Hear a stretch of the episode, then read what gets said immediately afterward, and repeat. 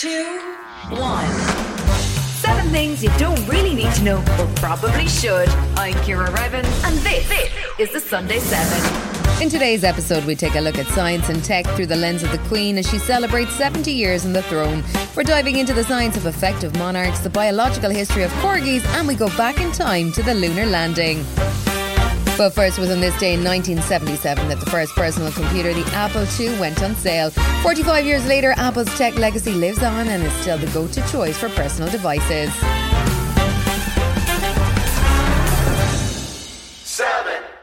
After 70 years of service, Her Majesty the Queen is the first British monarch to celebrate a platinum jubilee. Following a line of kings and queens before her, she ascended to the throne at the age of 25.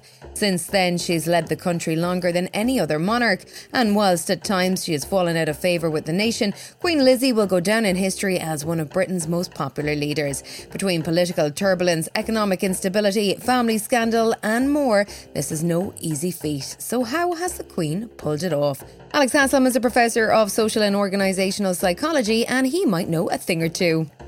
Leadership is a group process. We often think about leadership as being just about individuals, but as a leader, you're always a leader of something. You're a leader of a team or a, an organisation or a, you know a choir or whatever it might be.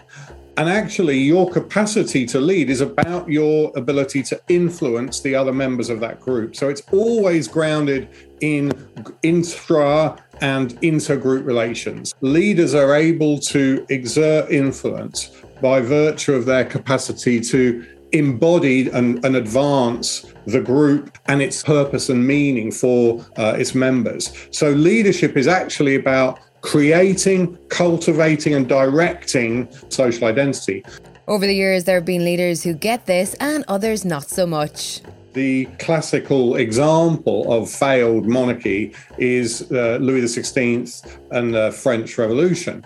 And if you look at why Louis lost his throne and lost his head, uh, uh, and compare it with George III, who managed to hold on to the monarchy and cement its position, it's very clear that um, for Louis, leadership was all about me. He was a, he was a kind of Jose Mourinho of royalty, the special one, if you like. His, his phrase was "L'état, c'est moi." The state is me. So it's all about me. And he believed that everything was about him. That seriously cheesed his followers off, who were being poorly treated at his hands, and obviously ultimately uh, manifests itself in revolution. If you look at George III, actually, George III's kind of mantra was look, I am here for the group, and, and I will stop at nothing to advance the interests of the group. And in the British monarchy, there's a narrative that goes all the way back to Elizabeth I and her golden speech of 1601. My heart was never set on any worldly goods, but only for my subjects' good. What you bestow on me, I will not hoard it up, but receive it to bestow on you again. Mine own properties I count yours, to be expended for your good. And though you have had and may have many princes more mighty and wise sitting in this seat, yet you never had, nor shall have, any that will be more careful and loving she made it very clear that her primary responsibility that she felt was for the state and and she defined her leadership in terms of her love of the people her love of the people that she served and I think if you go right forward to the present day, if you look at um, uh, Elizabeth II, what you see is that you know, she has generally uh, been, uh, I think, a very successful monarch. And that's absolutely clear that that's bedded and based upon her respect for the people and her, you know, stated um, desire to do everything that she can to uh, represent and advance the national interest. And the only time I think that her monarchy has been in any way shaky was during the Princess Diana kind of years when it looked as if her personal tastes were actually interfering with that. And, and in a way, uh, Princess Diana kind of took over as like the people's princess, the person who represented us. So there was a moment there it was a bit shaky, but but I think I think uh, she uh, pulled it together and pulled through. I think she's really managed the narrative around service. I, I think that was there in her coronation. It was really uh, the core centerpiece of her of her speech there, and I think I think that's actually always provided her with bearings throughout her monarchy. In addition to this, at a time when the role of the monarchy has been called into question and the collective identity of the country shifts, future kings and queens will also need to adapt their methods accordingly.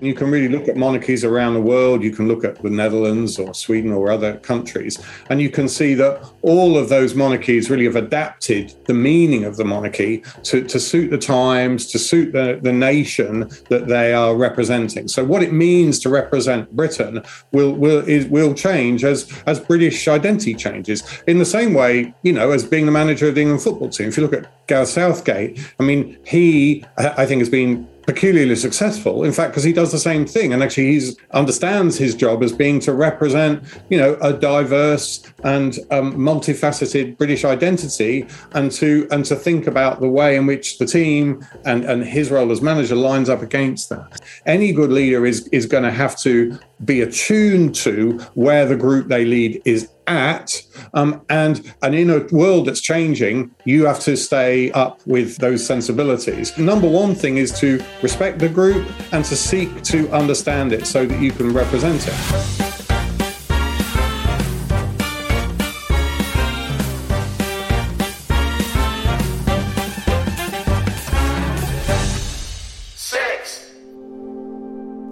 A platinum album, an anniversary, a jubilee. Just the mention of the striking silver white metal speaks of longevity, value, and prestige. It's also rare, 30 times rarer than gold. If all the world's platinum were poured into an Olympic sized swimming pool, it would barely cover your ankles. Created from the force of a neutron star collision, the extraterrestrial element arrived on our planet around 4 billion years ago in a hail of asteroids. Evidence shows that platinum was known to the Egyptians as early as the 7th century BC, but it then disappeared from our view until 15. 1957 when an Italian physician found a metal in Central America that wouldn't melt. Huh? He called it platina, meaning little silver. Since then, her fascination for platinum has only grown. Hollywood stars in the 1930s who wore platinum jewellery became known as platinum blondes. The choice of the super elite platinum was seen as subtler, more refined, and more exclusive than even gold. Yet it's platinum's practical uses that are most valuable as the world's least reactive and least corrosive metal. It's the perfect choice for medical implants such as pacemakers, and around half of patients receiving cancer therapy today use platinum based drugs. Industrial platinum use has increased nearly fourfold since 1980, with half of yearly production used in catalytic converters for vehicles to turn emissions into less harmful waste. In the fight against climate change, we're now looking to platinum for sustainable solutions from hydrogen production to renewable fuel cells. Whether to celebrate 70 years on the throne or to advance medical treatment, platinum is one precious element. Still to go on the Sunday 7, how the Queen's favourite pooches came to be and the Queen's out of this world connections.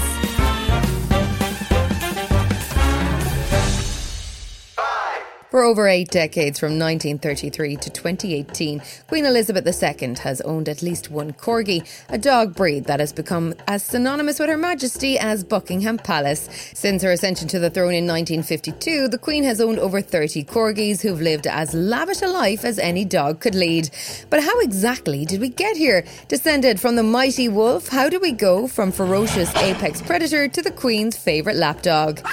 As wolf territory and early human settlements started to overlap, some wolves benefited from the proximity to humans. Wolves that showed less aggression towards humans could come closer to their encampments, feeding on leftovers. And as these more docile scavengers outlasted their aggressive brethren, their genetic traits were passed on, gradually breeding tamer wolves in areas near human populations. Some argue that humans first domesticated wolves in Europe, while others claim this happened in Central Asia or China. A paper published in the journal Science, however, suggests that both these claims may be true. Dogs were very clearly the very first domestic animal, and they're the only animal that precedes the advent of settled agriculture. That's Dr. Gregor Larson, a professor of biological anthropology at the University of Oxford. Once you have dogs, the concept of domestication is something that is now within your brain. Agriculture and settling down and now existing and becoming dependent on a range of plants and animals becomes something that is now much more feasible. Most animals were domesticated just on a single occasion from a single wild population. And what we have now is what we believe to be the first evidence, both genetically and archaeologically, that dogs were in fact domesticated uh, two times. Working alongside Dr. Laurent Frantz, the team found that man's best friend may have emerged independently from two separate wolf populations that lived on opposite sides of the Eurasian continent. So there were dogs in Europe before the common ancestor of all dogs in Europe, but also the all dogs in the world. So if you compare a dog from Asia and a dog from Europe, their common ancestor was around as much as 14,000 years ago. But we had dogs much before that, at least a thousand years before that, in both Asia and Europe. Then, when we looked at the archaeological record, we found that there were very old dogs in the east, very old dogs in the west, but in the middle, it takes about four or 5,000 years after we first see them on either side of the old world for them to appear in the middle. So, archaeologically, was suggesting two origins, and then genomically, what it seems is happening is that dogs are being domesticated on both sides of the old world, and then the population in the east makes its way over to the west, and there um, mostly replaces the dogs in the west. West. And as human cultures and occupations became more diverse and specialised, so did our friends. Large muscular dogs for guard duty, elongated dogs to flush animals out of burrows, and short stocky dogs like the Queen's corgis to herd livestock by nipping their heels. The Queen's fondness of the dogs should be no surprise. Thousands of years of coevolution may even have bonded us chemically. Not only can canines understand our emotions and body language, but when dogs and humans interact, both our bodies release oxytocin, a hormone hormone commonly associated with feelings of love and protectiveness.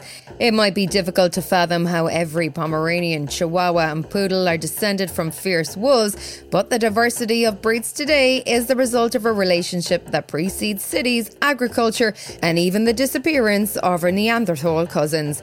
And it's pretty heartening to know that given enough time, even our most dangerous rivals can become our fiercest friends.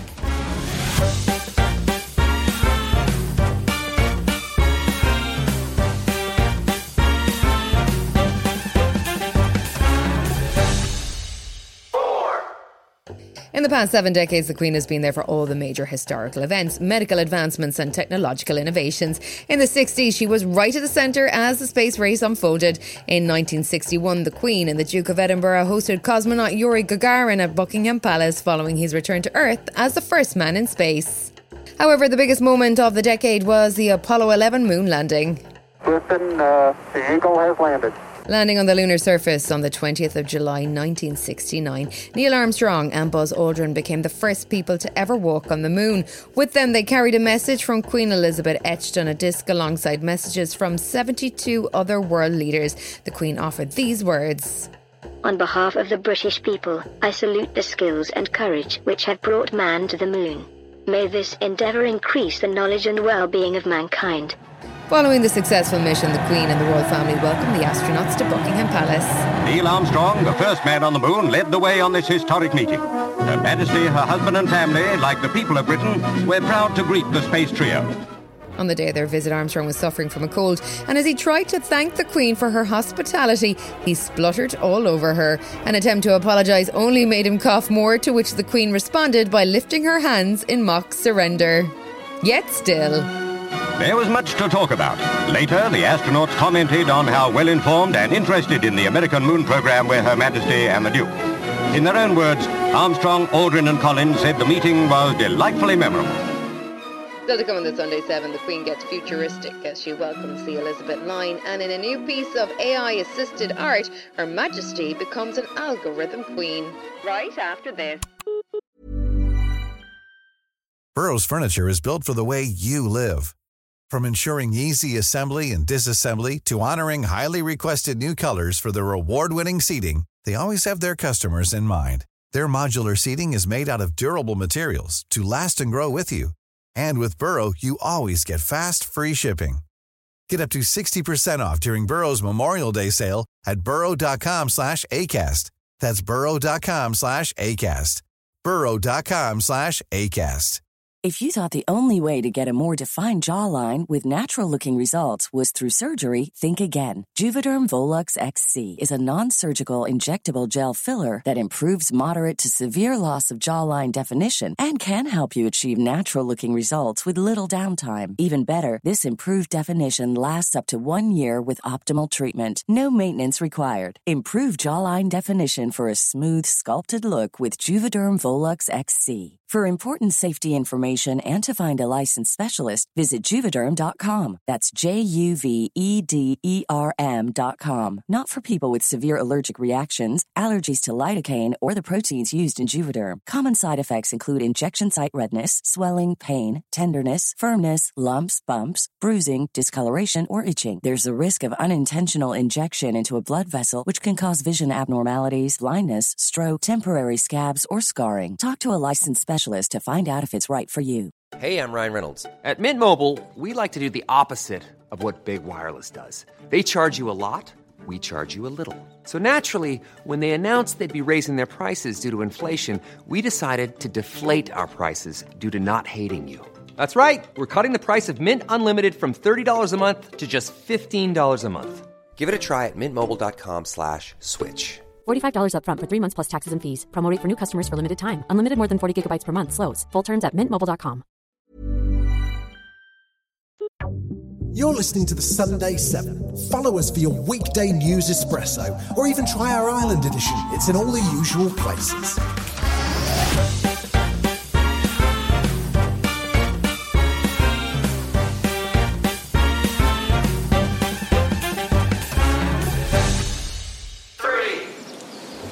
Her time as Queen, Her Majesty has overseen the creation of a number of initiatives and projects. She's patron to 510 charities in the UK and, alongside other members of the royal family, has helped to bring conservation into the mainstream. Launched in 2015, the Queen's Commonwealth Canopy is an initiative that aims to create a global network of forest conservation programmes throughout the 54 countries of the Commonwealth of Nations. The original idea for the Canopy project came from veteran UK Labour MP Frank Field, but was not met with much enthusiasm. That is, until the Queen got involved.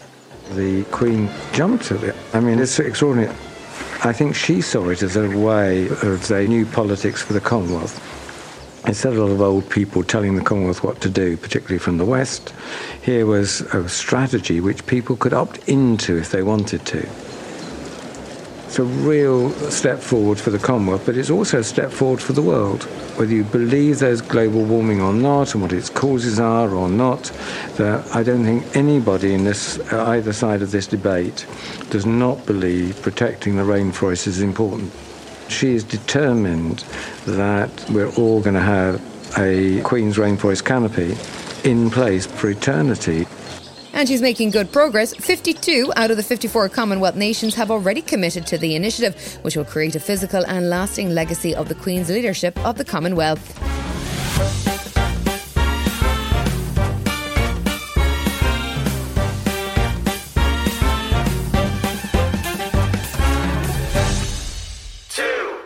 In May, three and a half years later than scheduled and £5 billion over budget, the Elizabeth line finally opened to the public. This is London's biggest single transport upgrade for more than a century. A decade in the making, the line is a journey into the future. Forget the cramped tunnels of the city's 19th century tube network, as Transport for London Commissioner Andy Byford will tell you this is truly something else.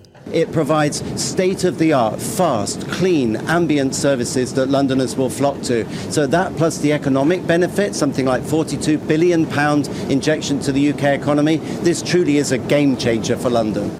And trains are smoother and faster than anything seen in the city before, speeding travellers from one side of central London to the other side in nine minutes. As the UK races to reach its target of net zero carbon emissions by 2050, public transport is key. Stepping out in a bright yellow number, Queen Elizabeth made a surprise appearance at a ceremony to mark the completion of London's long awaited new train line named in her honour.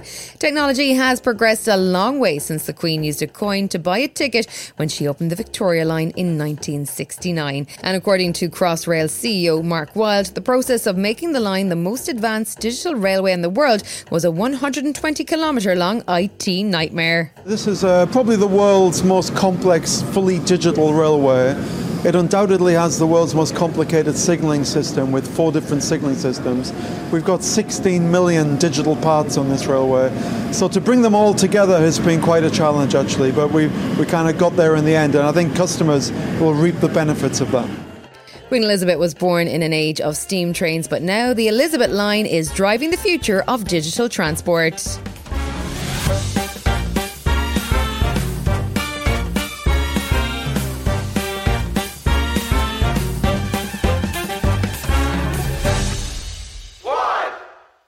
Cast your mind back to 2004. Will Smith is yet to assault a fellow actor, and he's the star of the brand new Hollywood movie I Robot, playing homicide detective Del Spooner.